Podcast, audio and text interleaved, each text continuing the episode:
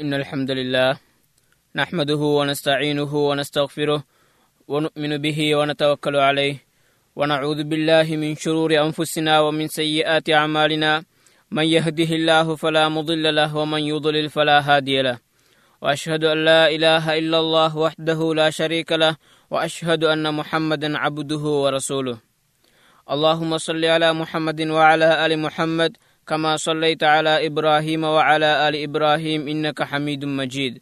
اللهم بارك على محمد وعلى آل محمد كما باركت على إبراهيم وعلى آل إبراهيم إنك حميد مجيد. أما بعد فقد قال الله تعالى في قرآنه الكريم أعوذ بالله من الشيطان الرجيم. إن أول بيت وضع للناس إلى الذي ببكة مباركا وهدى للعالمين. فيه آيات بينات مقام إبراهيم ومن دخله كان آمنا ولله على الناس حج البيت من استطاع إليه سبيلا ومن كفر فإن الله غني عن العالمين அன்புக்குரிய இஸ்லாமிய சகோதரர்களே மனித சமுதாயத்தை படைத்த வல்ல ரஹ்மான் அந்த மனிதர்களுக்கென்று சில கடமைகளை விதியாக்கி அந்த கடமைகளை எடுத்து நடக்கும் பட்சத்தில் அதற்குரிய வெகுமதிகளை சிறப்புகளை வழங்கவும். அந்த கடமைகளை செய்ய தவறும் பட்சத்தில் அதற்குரிய தண்டனைகளை வழங்கவும் காத்து கொண்டிருக்கின்றான் என்பது நாம் அனைவரும் அறிந்த விடயம். ஒருவன் முஸ்லிமாகிவிட்டான் என்றால் அவன் அவசியம் செய்ய வேண்டிய சில முக்கியமான காரியங்கள் அடிப்படை அம்சங்கள் இருக்கின்றன. இந்த அடிப்படை அம்சங்களிலே நம்பிக்கை சார்ந்தவைகளும் இருக்கின்றன செயல் சார்ந்தவைகளும் இருக்கின்றன. நம்பிக்கை சார்ந்தவைகளுக்கு நாங்கள் ஈமானின் கருமங்கள் அர்கானுல் ஈமான் என்று நாங்கள் கூறுகின்றோம். செயல் ரீதியான கடமைகளுக்கு நாங்கள் அர்கானுல் இஸ்லாம் இஸ்லாத்தின் கடமைகள் என்று நாங்கள் கூறுகின்றோம். இவ்வாறு இஸ்லாத்தில் கடமையாக்கப்பட்ட ஐந்து விடயங்கள் இருக்கின்றன. முதலாவது அல்லாஹ் தாலாவை வணக்கத்துக்குரிய ஒரே நாயனாக ஏற்றுக்கொண்டு நபி சொல்லாஹு அலைவசல்லம் அவர்கள் அல்லாஹுடைய தூதர் என்பதை சாட்சி பகர்தல் இரண்டாவதாக தொழுகையை அதன் உரிய நேரத்திலே நிறைவேற்ற வேண்டும். மூன்றாவதாக வருடா வருடம் ஜக்காத் என்ற ஒரு விதி கடமை இருக்கின்றது. அந்த ஜக்காத்தை உரிய முறையிலே நிறைவேற்ற வேண்டும். நான்காவதாக ஒவ்வொரு வருடமும் ரமலான் மாதத்தில் நோன்பு பிடிக்க சக்தி பெற்றவர்கள் நோன்பு பிடிக்க வேண்டும். ஐந்தாவதும் இறுதியுமான கடமை மக்கா சென்று அல்லா தாலா குறிப்பிட்ட பிரகாரம் சில வணக்க வழிமுறைகளை அங்கே அவனுடைய மாளிகை காபத்துல்லாவிலே நிறைவேற்ற வேண்டும். இந்த வணக்கத்துக்கு ஹஜ் என்று கூறுகின்றோம்.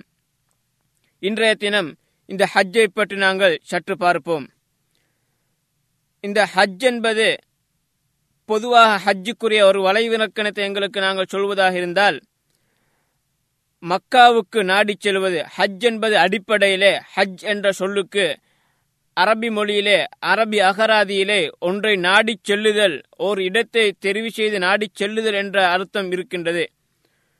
எனவே மார்க் அடிப்படையிலே ஹஜ் என்பது தவாஃப் அதே போன்று சயி அதே போன்று அரஃபாவிலே தரித்தல் இது போன்ற வணக்கங்களை நிறைவேற்றுவதற்காக அல்லாஹுடைய அழைப்புக்கு பதிலளித்து அவனுடைய பொருத்தத்தை தேடியவர்களாக மக்காவை நாடிச் செல்வதுதான் ஹஜ் என்பதாக இருக்கின்றது. இந்த ஹஜ்ஜை பற்றி அல்லா தாலா தனது திருமறையில கூறக்கூடிய நேரத்தில் கூறுகின்றான் வலில்லாஹி அலன்னாசி ஹெஜ்ஜுல் பைத்தி மனிஸ்ததா இலேஹி சபீலா.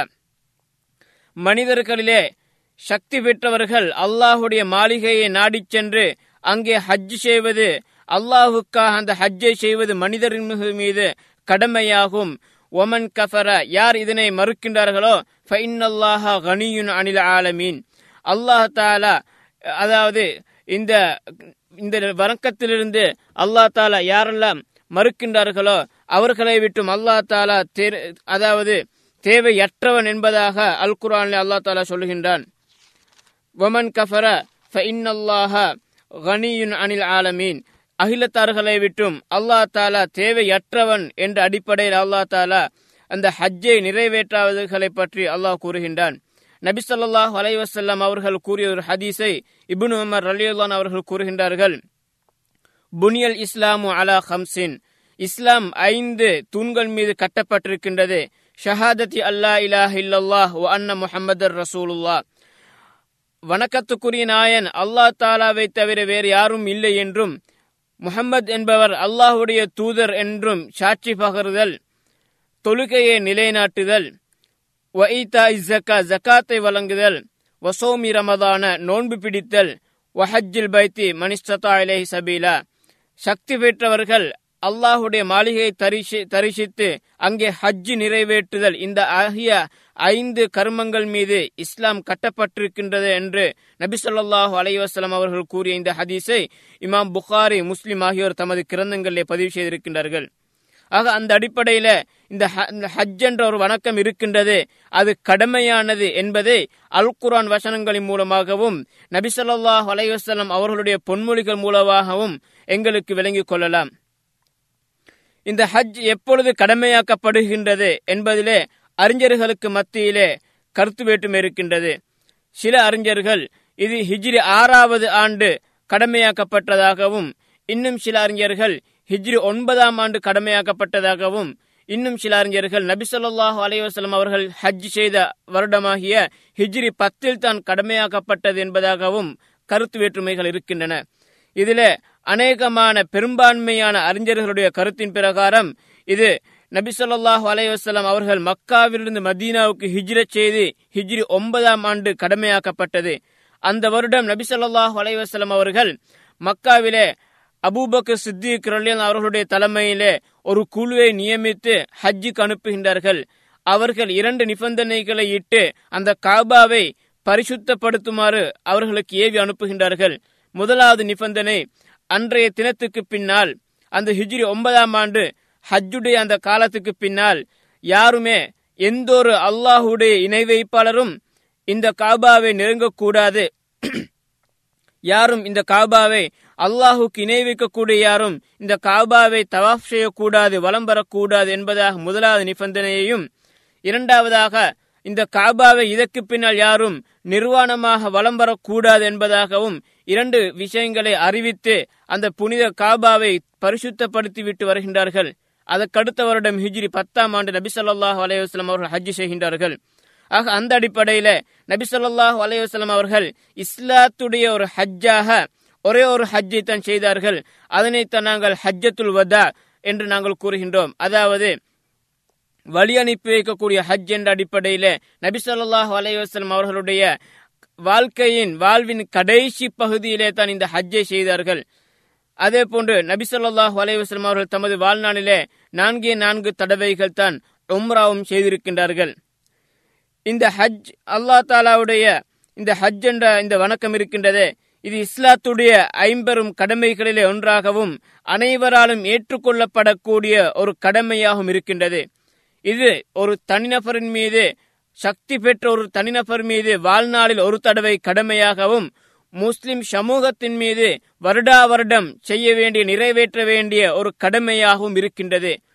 ஒட்டுமொத்த முஸ்லிம் சமூகத்தின் மீதும் ஒவ்வொரு வருடமும் இந்த ஹஜ் கடமை நிறைவேற்ற வேண்டும் என்ற ஒரு கடமை ஃபர்து கிஃபாய் என்று கூறுவார்கள். அந்த அடிப்படையில் அவர்கள் நிறைவேற்றித்தான் ஆக வேண்டும். யாராவது ஒருவர் அந்த ஹஜ்ஜுடைய வணக்கத்தை ஒரு வருடத்திலே நிறைவேற்றிவிட்டால் அடுத்தவர்களுக்கு அந்த பாவம் அவர்களை விட்டு நீங்கிவிடும். எவருமே அந்த ஹஜ்ஜை ஒரு வருடத்திலே நிறைவேற்றவில்லை என்று சொன்னால் அந்த வருடத்திலே அனைத்து முஸ்லிம் சமூகத்தின் மீதும் அந்த பாவம் விழும். தனிநபரண்ட அடிப்படையிலே பார்க்கக்கூடிய நேரத்திலே அந்த ஹஜ் என்பது ஒரு தடவை மாத்திரம்தான் வாழ்நாளிலே கடமையாக இருக்கின்றது.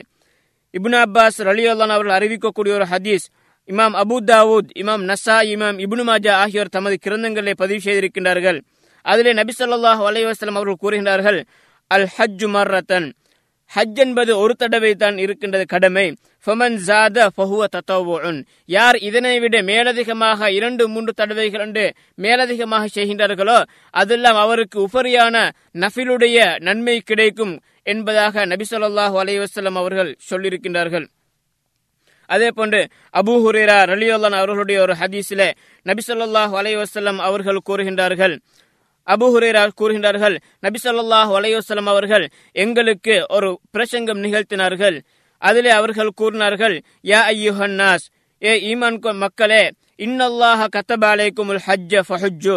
அல்லாஹ் தாலா உங்களுக்கு இந்த ஹஜ் என்ற ஒரு வணக்கத்தை கடமையாக்கி இருக்கின்றான் எனவே நீங்கள் ஹஜ் செய்யுங்கள் என்று கூறிய நேரத்திலே ஒரு மனிதர் எழும்பி கேட்கின்றார் அக்குல்ல ஆமின் யார சோலல்லா அல்லாஹுடைய தூதரே ஒவ்வொரு வருடமும் நாங்கள் இந்த ஹஜ்ஜை செய்ய வேண்டுமா? என்பதாக நபி ஸல்லல்லாஹு அலைஹி அவர்கள் மௌனம் சாதிக்கின்றார்கள்.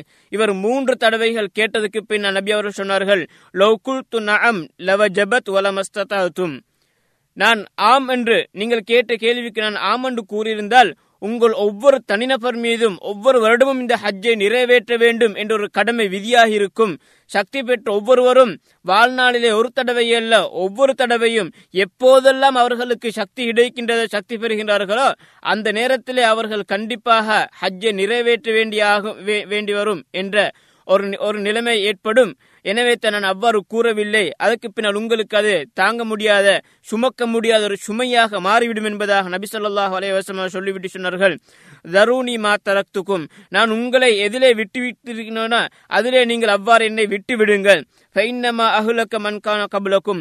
உங்களுக்கு முன்னால் வந்தவர்கள் அதிகமானவர்களை அழித்த விடயம் என்னன்னு சொன்னால் கஸ்ரத்து சுஆலிஹிம். அவர்கள் அதிகமாக கேள்விகள் கேட்பார்கள். வக்திலாபு மலா அம்பியாஹிம். அவர்களுக்கு அனுப்பப்பட்ட நபிமார்களுக்கு அவர்கள் மாறு செய்வார்கள் என்பதாக நபி சொல்லாஹ் அலைஹி சொல்லிவிட்டு தொடர்ந்து கூறினார்கள். ஃபைதா அமர்த்துக்கும் பிஷேயின் மின்ஹு ஃபத்து மின்ஹு மஸ்தத்தும் நான் உங்களுக்கு ஏதாவது ஒரு கடமையை செய்யும்படி ஏவினால் அதில் உங்களுக்கு முடியுமான அளவு இயன்ற அளவு நீங்கள் அதனை எடுத்து நடவுங்கள்.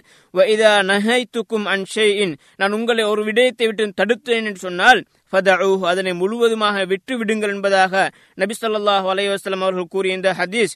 அதாவது புகாரி முஸ்லிம் ஆகிய கிரந்தங்களிலே பதிவு செய்யப்பட்டிருக்கின்றது.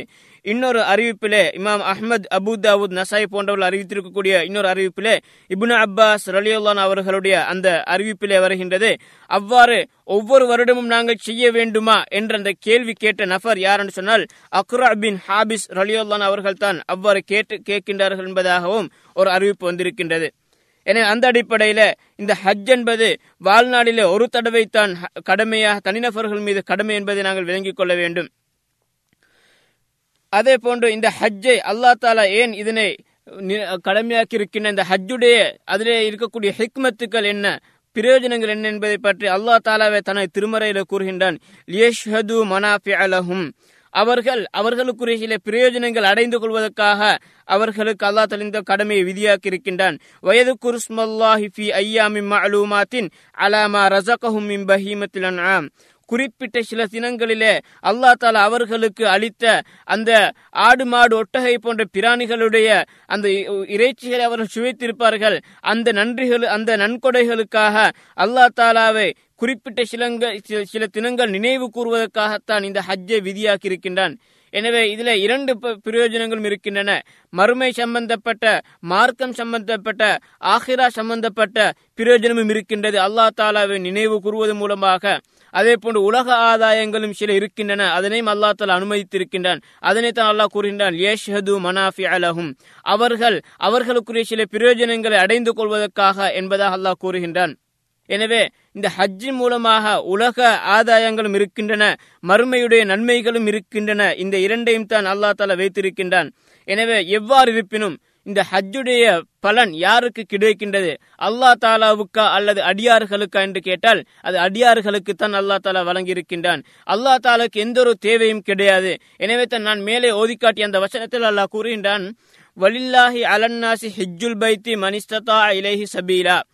யாரெல்லாம் பாதையால் சக்தி பெறுகின்றார்களோ அவர்கள் அல்லாஹ் தாலாவுக்காக வேண்டி அந்த மாளிகையை நாடி சென்று ஹஜ் செய்வது அவர்கள் மீது மக்கள் மீது கடமையாகும் என்று சொல்லிவிட்டு ஒமன் கஃபர் யார் அதனை மறுக்கின்றார்களோ?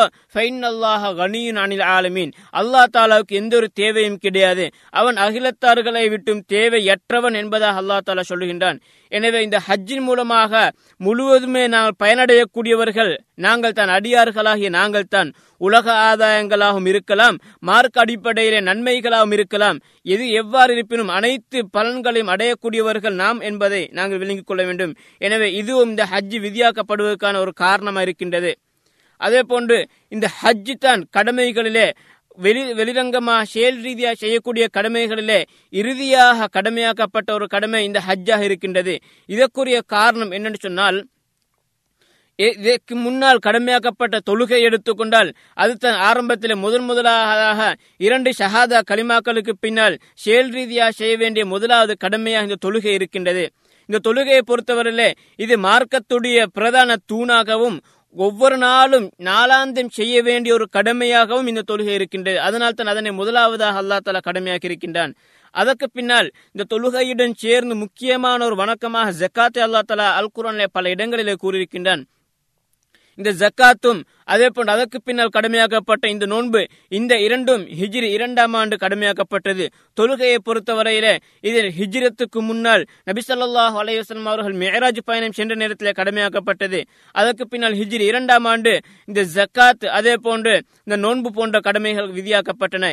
இவைகள் வருடா வருடம் செய்ய வேண்டிய கடமைகள்.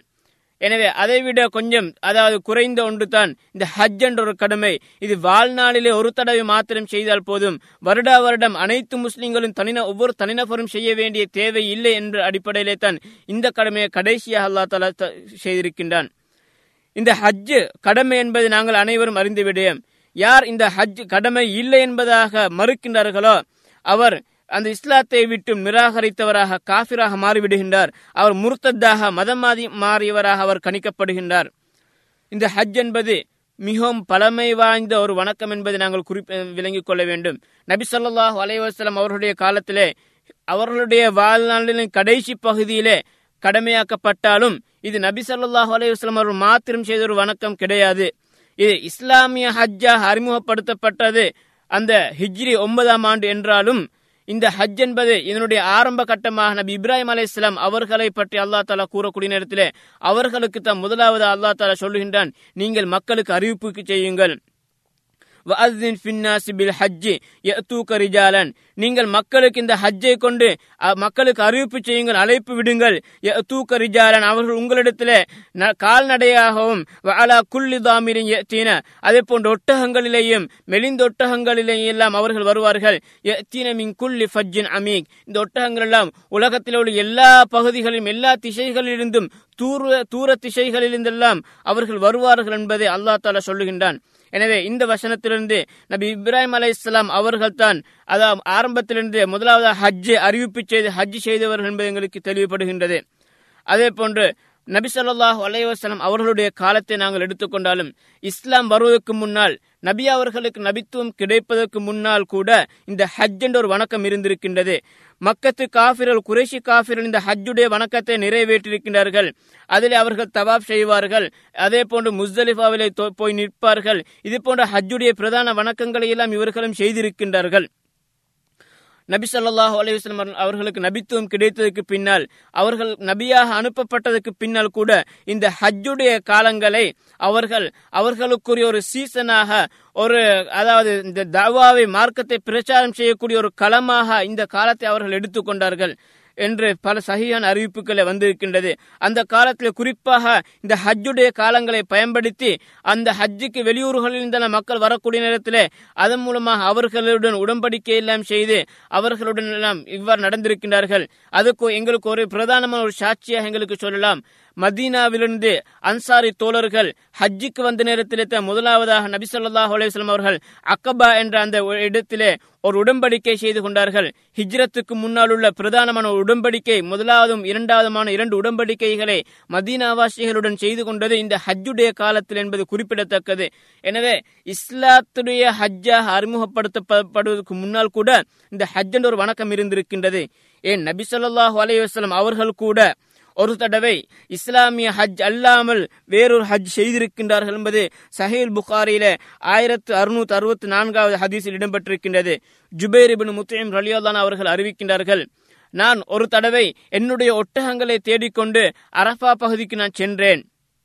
அங்கே போய் பார்த்தால் அங்கே நபி ஸல்லல்லாஹு அது ஹஜ்ஜுடைய காலமாக இருக்கின்றது நபி ஸல்லல்லாஹு அவர்கள் அரஃபாவிலே நிற்கின்றார்கள். அப்பொழுது எனக்கு நான் சிந்தித்தேன் இவர் குரேஷி வாசியாகிட்டது. இவர் குரேஷி அல்லவா? குறைஷிகள் எல்லாம் அரஃபாவுக்கு போக மாட்டார்களே ஹரத்தை விட்டும் வெளியே போக மாட்டார்களே இவர் எவ்வாறு இங்கே வந்திருக்கின்றார் என்பதாக நான் சிந்திக்க தொடங்கினேன் என்பதாக ஜுபைர் இபின் முத்தையம் ரலியன் அவர்கள் சொல்கின்றார்கள்.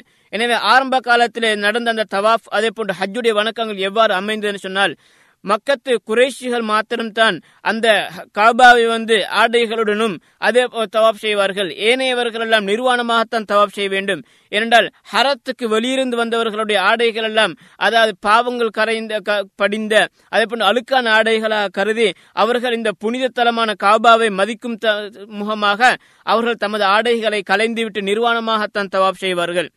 இரண்டாவது விடயம் நபிஸ் அதாவது மக்கத்து காபிர்கள் எல்லாம் குறைஷிகள் மாத்திரம் நாங்கள் அவர்கள் கூறிக்கொள்வார்கள். நாங்கள் ஹரத்து வாசி நாங்கள் புனித பூமியில் இருக்கக்கூடியவர்கள்.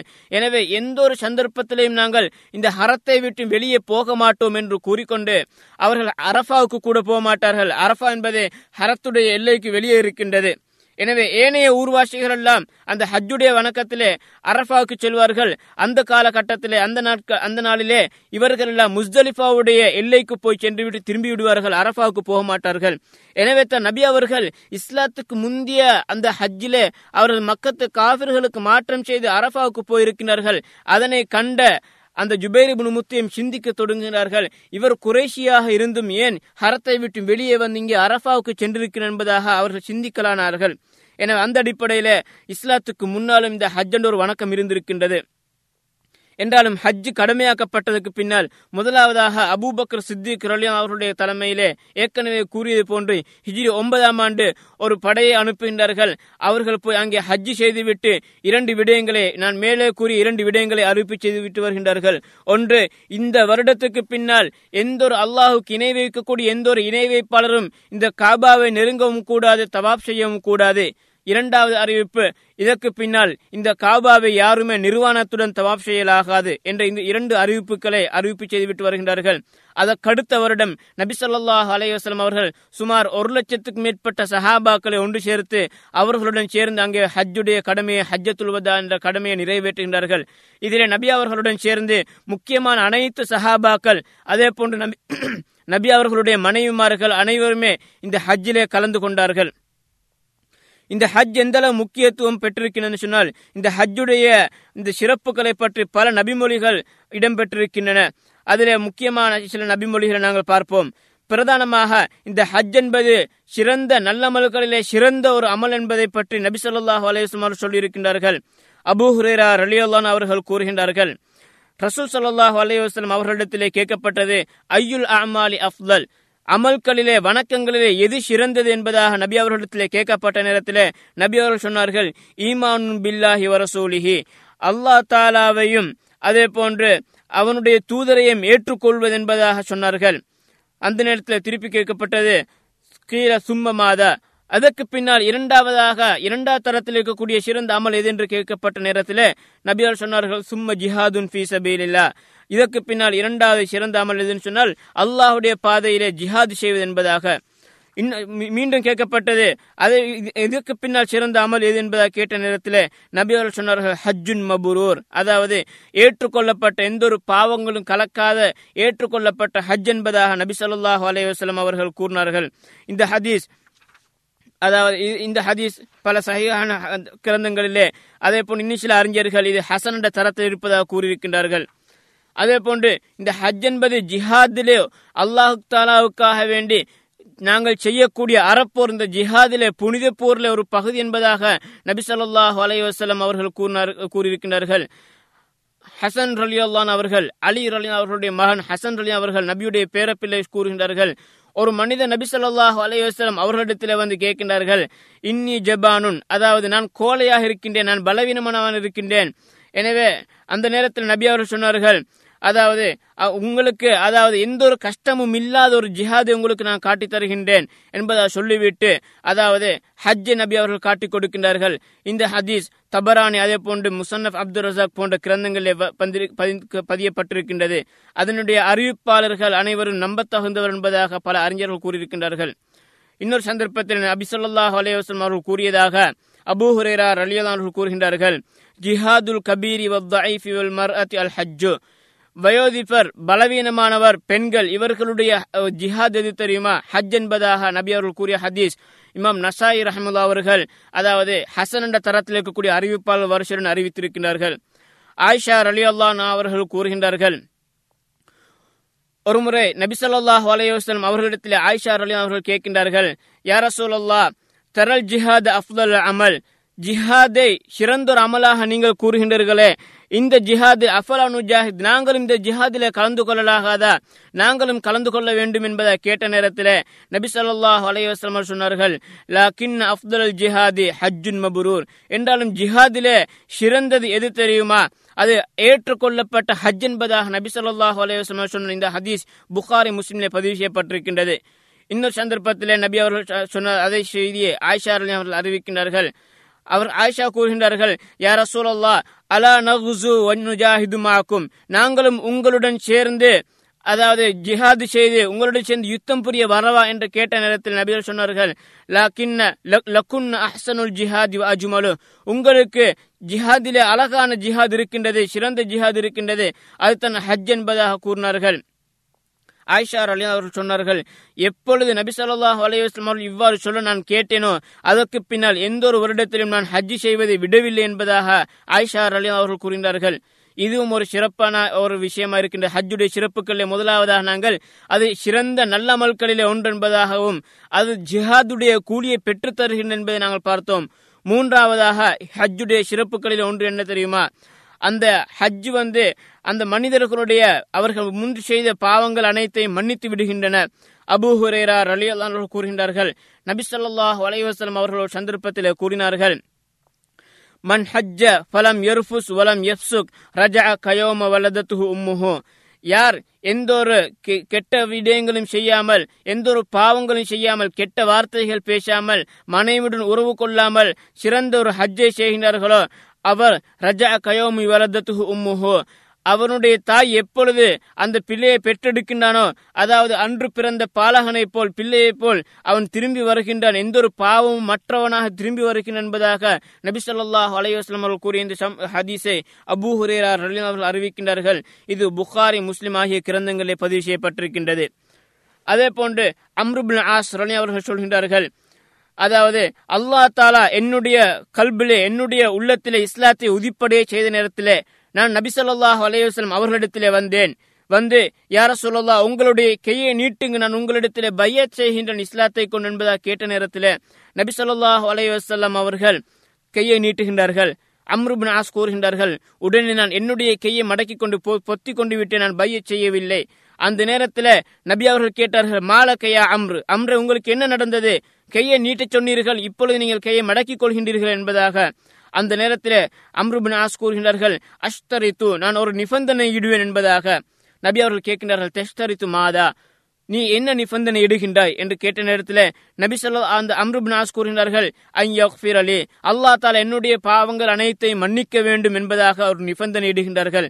அந்த நேரத்தில் நபி சொல்லாஹ் அலைவாஸ்லாம் அவர்கள் கூறினா கேட்டார்கள் அம்மா அலிம்த அன்னல் இஸ்லாம யஹுதிமு மா கபுலஹு உனக்கு தெரியாதா? இஸ்லாம் வந்து அதற்கு முன்னால் செய்த அனைத்து பாவங்களையும் மன்னித்து விடும் அழித்து விடும் உடைத்து விடும் என்பதாக உனக்கு தெரியாதா? அண்ணல் ஹிஜ்ரத்த தகுதிமுமாக்கபுலாக அதே போன்று அல்லா தாலாவுக்காக வேண்டி நாடு துயர்ந்து ஊர் துயர்ந்து ஹிஜ்ரத் செல்வதற்கின்றதே அதற்கு முன்னால் செய்த பாவங்கள் அனைத்தையுமே கருக்கி அழித்து விடும் என்பது உங்களுக்கு தெரியாதா? அண்ணல் ஹஜ்ஜ யஹதிமு கபுலஹு. அதே போன்று ஹஜ் என்ற வணக்கமும் அதற்கு முன்னால் செய்த அனைத்து பாவங்களையும் அழித்துவிடும் என்பது உங்களுக்கு தெரியாதா என்று நபி சொல்லாஹ் அலைவாஸ்லம் அவர்கள் கூறிய அந்த ஹதீஸ் சஹி முஸ்லிமிலே பதிவு செய்யப்பட்டிருக்கின்றது.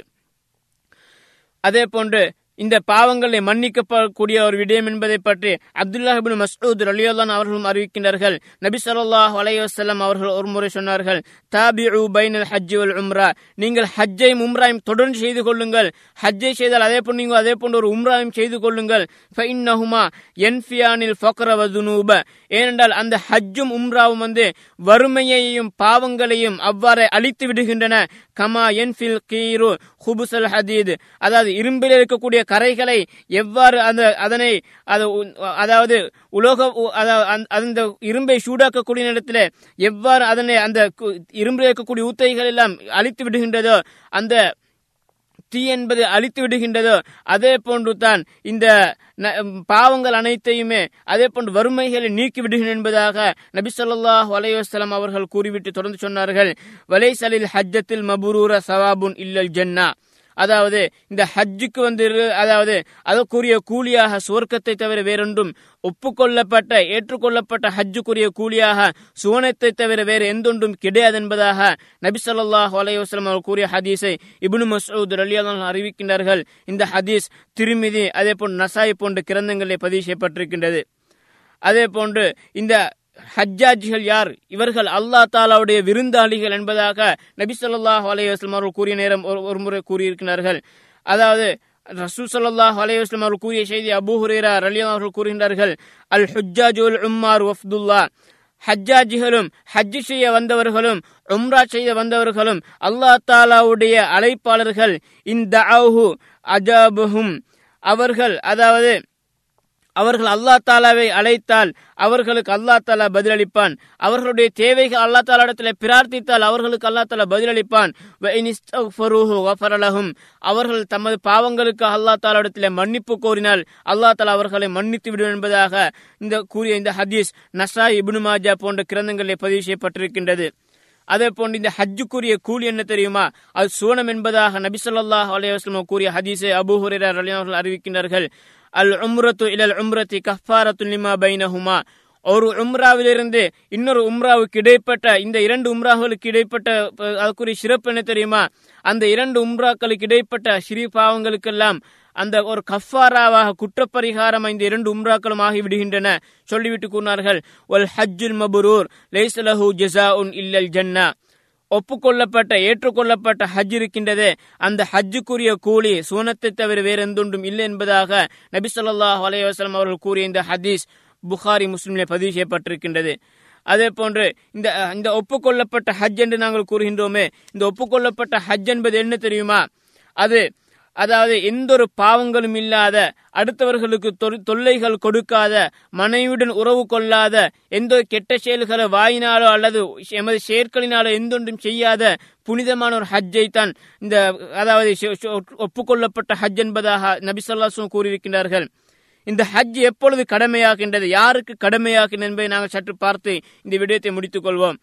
அதாவது இந்த ஹஜ்ஜு ஹஜ்ஜு ஹஜ் நிபந்தனையாவு ஹஜ்ஜு வட- கடமையாவதற்கு சில நிபந்தனைகள் இருக்கின்றன. அதில் முக்கியமான நிபந்தனை என்ன தெரியுமா? அவர் முஸ்லீமாக இருக்க வேண்டும். அடுத்ததாக பருவ வயது அடைந்திருக்க வேண்டும். அதே போன்று சுய புத்தியுள்ளவர்களாக சுத்த புத்தி சுயாதீனம் உள்ளவர் ஒருவராக இருக்க வேண்டும்.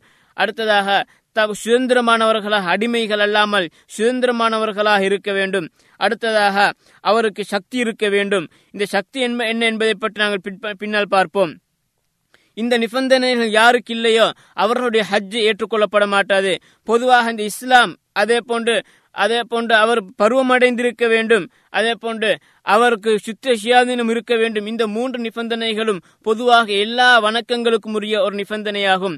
காபிர்களிடத்திலிருந்து இந்த ஹஜ்ஜோ எந்த ஒரு வணக்கம் அல்லாத்தில் ஏற்றுக்கொள்ள மாட்டான். எந்த ஒரு வணக்கத்தை ஏற்றுக்கொள்வதற்கு முதலாவதாக அவனிடத்தில் ஈமான் இருக்க வேண்டும். அல்லாஹுவையும் ரசூலையும் ஏற்றுக்கொண்டிருக்க வேண்டும். எனவே காபிர்களிடத்தில் எந்த ஒரு வணக்கத்தையும் ஏற்றுக்கொள்ள மாட்டான். ஏனைய இரண்டு சரத்துக்களாகிய அந்த பருவமடைதல் அதே போன்று சுத்த சுயாதீனம் புத்தி சுயாதீனம் உள்ள ஒருவராக இருப்பல் இந்த இரண்டு அதாவது இந்த இரண்டு நிபந்தனை பற்றி நபிசல்லா சுமார் ஒருமுறை அவர் ஒரு முறை ஒரு ஹதீஸிலே கூறியிருக்கின்றார்கள். அதாவது இந்த ருஃபியல் கலம் அன்சலாசின் மூன்று பேரை விட்டும் அதாவது எழு- எழுதப்படக்கூடிய பேனை உயர்த்தப்பட்டு விட்டது. அவர்களுக்கு எந்த ஒரு பாவங்களும் எழுதப்பட மாட்டாரு அதில் ஒருவர் யாருன்னு சொன்னால் அன்னா இமி ஹத்தா எஸ்தகில் தூங்கக்கூடியவர் அவர் எழும்பும் வரை அவருக்கு அவரை மீறி நடக்கக்கூடிய எந்த ஒரு பாவத்துக்கும் அவர் எழுதப்பட மாட்டார். வாணி சபி ஹத்தா யஷிப்ப அதே போன்று ஒரு சிறு பிள்ளை அவர் வாலிபத்தை அடையும் வரையிலே பருவம் அடையும் வரையிலே அவருக்கு எந்த ஒரு பாவங்களும் எழுதப்பட மாட்டாது. வானில் மஹ்தூஹி ஹத்தா யாக்கில புத்தி இழந்தவர் அவருடைய அவர் திருப்பி மீண்டும் அவருக்கு புத்தி வரும் வரையிலே எந்த ஒரு பாவம் அவருக்கு எழுதப்பட மாட்டாது என்பதாக நபி ஸல்லல்லாஹு அவர்கள் ஒரு முறை ச- ஒரு முறை கூறியிருக்கின்றார்கள். அந்த அடிப்படையில் இந்த மூன்று நிபந்தனைகளும் பொதுவாக எல்லா வணக்கங்களும் இருக்கக்கூடிய ஒரு நிபந்தனை. அதே போன்று அவர் அதாவது அடிமை அல்லாமல் புத்தி அது சுதந்திரமானவர்களா இருக்க வேண்டும் என்று ஏன் கூறப்படுகின்றன சொன்னால் இந்த ஹஜ் என்ற இந்த ஒரு வணக்கம் இருக்கின்றது இது ஒரு குறிப்பிட்ட இடத்துக்கு செல்ல வேண்டும். அதுக்கென்று சில நாலஞ்சு நாட்கள் என்பதாக குறைந்தபட்சம் ஆறு நாட்கள் அதாவது இந்த ஹஜ்ஜுக்காக செலவிட வேண்டும். எனவே இது ஒரு நீண்ட ஒரு நாளாக இருக்கின்றது நீண்ட ஒரு நேரமாக இருக்கின்றது. எனவே இந்த நேரம் இது அதாவது இந்த அடிமை என்பவன் எப்பொழுதும் அவனுடைய பிரயோஜனம் அனைத்துமே அவனுடைய எஜமானுக்கு சொந்தமானது. எனவே அவனுக்குடைய எஜமானுக்கு அதாவது தீங்கு விளைவிக்கக்கூடிய அடை- அமைப்பிலே இஸ்லாம் எந்த ஒரு கடமையும் நிறைவேற்ற வலியுறுத்தவில்லை. அந்த அடிப்படையிலே தான் சுதந்திரமானவனாக இருக்க வேண்டும். அதே போன்று யாருக்கெல்லாம் அத சக்தி இருக்கின்றதோ அவர்களும் அந்த ஹஜ்ஜை செய்ய வேண்டும். அந்த சக்தி என்பது என்னன்னு சொன்னால் அதிலே இரண்டு விடயங்கள் முக்கியமாக இருக்கின்றன. ஒன்று அந்த ஹஜ் யாருக்கு கடமையோ அவர் அதாவது உடல் ஆரோக்கியம் உள்ளவராக இருக்க வேண்டும். அவருக்கு ஒன்று வயோதிப்பின் காரணமாகவோ அல்லது அவருடைய கால்கள் முடமாக இருந்தோ அல்லது நீங்காத ஒரு நோய் மூலமாக பீடிக்கப்பட்டோ இருந்தால் அவருக்கு அவருக்கு பதிலாக அவர் இன்னொருவருடைய சொத்திலிருந்து இன்னொருவரை அவர் ஹஜ்ஜுக்காக அனுப்ப வேண்டும். அவருக்கு ஹஜ்ஜு கடமையாகாது. ஆனால் அவருடைய சொத்திலே ஹஜ்ஜு கடமையாகின்றது. எனவே அவர் அவருக்கு பதிலாக இன்னொருவரை ஹஜ்ஜுக்கு அனுப்ப வேண்டும். அதே போன்று அவர் ஹஜ்ஜுக்கு போகக்கூடிய அந்த பாதை போய் திரும்பி வரக்கூடிய பாதை பாதுகாப்பானதாக அச்சமற்றதாக இருக்க வேண்டும். இதுவும் ஒரு முக்கியமான நிபந்தனை. இதுவெல்லாம் அந்த சக்தி அல்லா தாலா கூறியிருக்கின்றன சக்தி பெற்றவர்கள் என்று அந்த இஸ்தித்தாத் என்ற அந்த சக்தியில இவைகள் உள்ளடக்கப்படுகின்றன. அதே போன்று மேலதிகமாக அவருக்கு அங்கே போய் வரக்கூடிய அளவுக்கு அவருடைய அவருக்கு வாகன வசதியும் அதே போன்று அந்த குறிப்பிட்ட காலத்தில் அவருக்கு அனைத்து தேவையான எல்லா பொருட்களும் அவரிடத்தில் இருக்க வேண்டும். என்னென்ன உணவு பானங்களிலிருந்து அனைத்து விடயங்களும் அவரிடத்துக்கு அவரிடத்திலே கைவசம் இருக்க வேண்டும். என அவ்வாறு அனைத்தையும் அவருக்கு சொந்தமாக்கி கொண்டால் தான் அவருக்கு தான் அந்த ஹஜ் கடமையாகின்றது. இந்த நிபந்தனைகளுடன் இந்த இஸ்தித்தாத் என்ற இந்த சக்தியிலே பெண்களுக்கு மேலதிகமான ஒரு நிபந்தனையும் ஈடுபடுகின்றது. அது என்னன்னு சொன்னால் அவர் இந்த எந்த ஒரு பெண்களுக்கும் தனியாக ஹஜ் செய்ய முடியாது. அவர் கட்டு கண்டிப்பாக அவருக்கு நெருங்கிய துணையான திருமணம் முடிக்கப்பட்ட விலக்க திருமணம் முடிக்க விலக்கப்பட்ட தனது தாய் தனது தந்தை அல்லது தனது தந்தை அல்லது தனது கணவர் அல்லது தனது சகோதரர்கள் இவர்களில் யாராவது ஒருவரை ஆண் துணை ஒன்றுடன் சேர்ந்து தன் அவர்கள் சொல்ல வேண்டும் ஹஜ்ஜிக்காக. தனியாக அவர்களுக்கு பெண்களுக்கு சொல்ல முடியாது. எனவே இந்த ஹஜ் ரசூ சல்லாஹ் அலையம் அவர்கள் தடை செய்திருக்கின்றார்கள். மூன்று நாட்கள் பிரியான தூரம் அளவுக்கு. அதனை க- த- அதற்கு மேலதிகமாக எந்த ஒரு பெண்ணும் வந்து அவருடன் சேர்ந்து ஒரு மகரம் ஒரு தன்னுடைய ஆண் துணை ஒன்று இல்லாமல் செல்லக்கூடாது என்பதை நபி அவர்கள் தடை செய்திருக்கின்றார்கள். அந்த அடிப்படையிலே இந்த ஹஜ்ஜுடைய பயணமும் அது மூன்று நாட்களுக்கு மேற்பட்ட அதிக தூரமாக இருக்கின்றது. அதே போன்று கால அளவிலும் அதிகமான கால அளவை எடுக்கின்றது. அந்த அடிப்படையில் இந்த ஹஜ்ஜையும் வந்து கண்டிப்பா ஒரு பெண் வந்து அந்த பெண்ணுக்கு ஹஜ் எப்பொழுது கடமையாகின்றதுன்னு சொன்னால் அவரிடத்திலே உடல் ஆரோக்கியம் இருந்து பண வசதிகளும் இருந்து போக்குவரத்துக்குரிய அனைத்து விடயங்களும் இருந்தும் அவர்களுக்கு ஒரு ஆண் துணை இல்லை என்று சொன்னால் அவளுக்கு ஹஜ் கடமையாக மாட்டது என்பது இந்த இடத்தில் குறிப்பிடத்தக்கது. எனவே இந்த ஹஜ்ஜை நாங்கள் எந்த அளவுக்கு அதாவது இந்த ஹஜ்ஜை யாரால யார் யாரெல்லாம் அவர்களுக்கு எப்பொழுது கடமையாகின்றதோ அவர்கள் உடனே அந்த ஹஜ் அந்த ஹஜ்ஜை செய்துவிட வேண்டும். ஏனென்றால் நபி ஸல்லல்லாஹு அலைஹி அவர்கள் கூறிய ஒரு ஹதீஸ் அஹ் முஸ்னத் அஹமதிலே பதிவு செய்யப்பட்டிருக்கின்றது. நபி அவர்கள் சொன்னார்கள் மன் அராதல் ஹஜ்ஜ ஃபல்யு அஜ்ஜில் யார் ஹஜ்ஜு கடமையாகி யார் ஹஜ்ஜு செய்ய விரும்புகின்றாரோ அவர் அந்த ஹஜ்ஜை அவசரப்படுத்திக் கொள்ளட்டும். ஃபைன்னஹு கது எம்ரதுல் மரேல். ஏனென்றால் சில சந்தர்ப்பங்களிலே நோய்வாய்ப்படக்கூடியவர்கள் நோய் அவர்களுக்கு நோய் ஏற்படலாம். அல்லது அவருடைய ப- அவர்கள் போ- அவருடைய வாகனம் அது அதாவது அவரை விட்டு சென்று விடலாம் தவறி விடலாம் அல்லது அவருக்கு வேறு தேவைகள் வரலாம் அந்த பணத்திலே. எனவே எப்பொழுது ஹஜ் கடமையாகின்றதோ அப்பொழுது அந்த ஹஜ்ஜை அவர் உடனடியாக நிறைவேற்றி விட வேண்டும் என்பதாக நபி சொல்லாஹ் அலைஹி அவர்கள் கூறிய ஹதீஸ். இப்னு அப்பாஸ் அறிவிக்கிறார்கள் இந்த ஹதீஸ் அஹ்மத் இப்னு மாஜா போன்ற கிரந்தங்களை பதிவு செய்யப்பட்டிருக்கின்றது. எனவே அல்லாஹ் தாலா இந்த உலகத்திலே யார் யாருக்கெல்லாம் இந்த ஹஜ்ஜுடைய பாக்கியத்தை இதற்கு முன்னால் கொடுத்தானோ அவர்களுடைய ஹஜ்ஜுக்களை எல்லாம் அல்லாஹ் தாலா ஏற்றுக்கொண்டும் யார் யாருக்கெல்லாம் அந்த பாக்கியத்தை இதுவரை வழங்கவில்லையோ அவர்களுக்கு இது பின்னால் உள்ள காலங்களிலே அந்த ஹஜ்ஜுடைய பாக்கியத்தை கொடுத்து அவர்கள் அனைவருடைய ஹஜ்ஜையும் ஹஜ்ஜுன் மபுரூராக ஏற்றுக்கொள்ளப்பட்ட ஹஜ்ஜா அல்லா தஆலா ஆக்கி வைப்பானாக. அனில் ஆஹிரு لله رب العالمين. والسلام عليكم ورحمة الله وبركاته.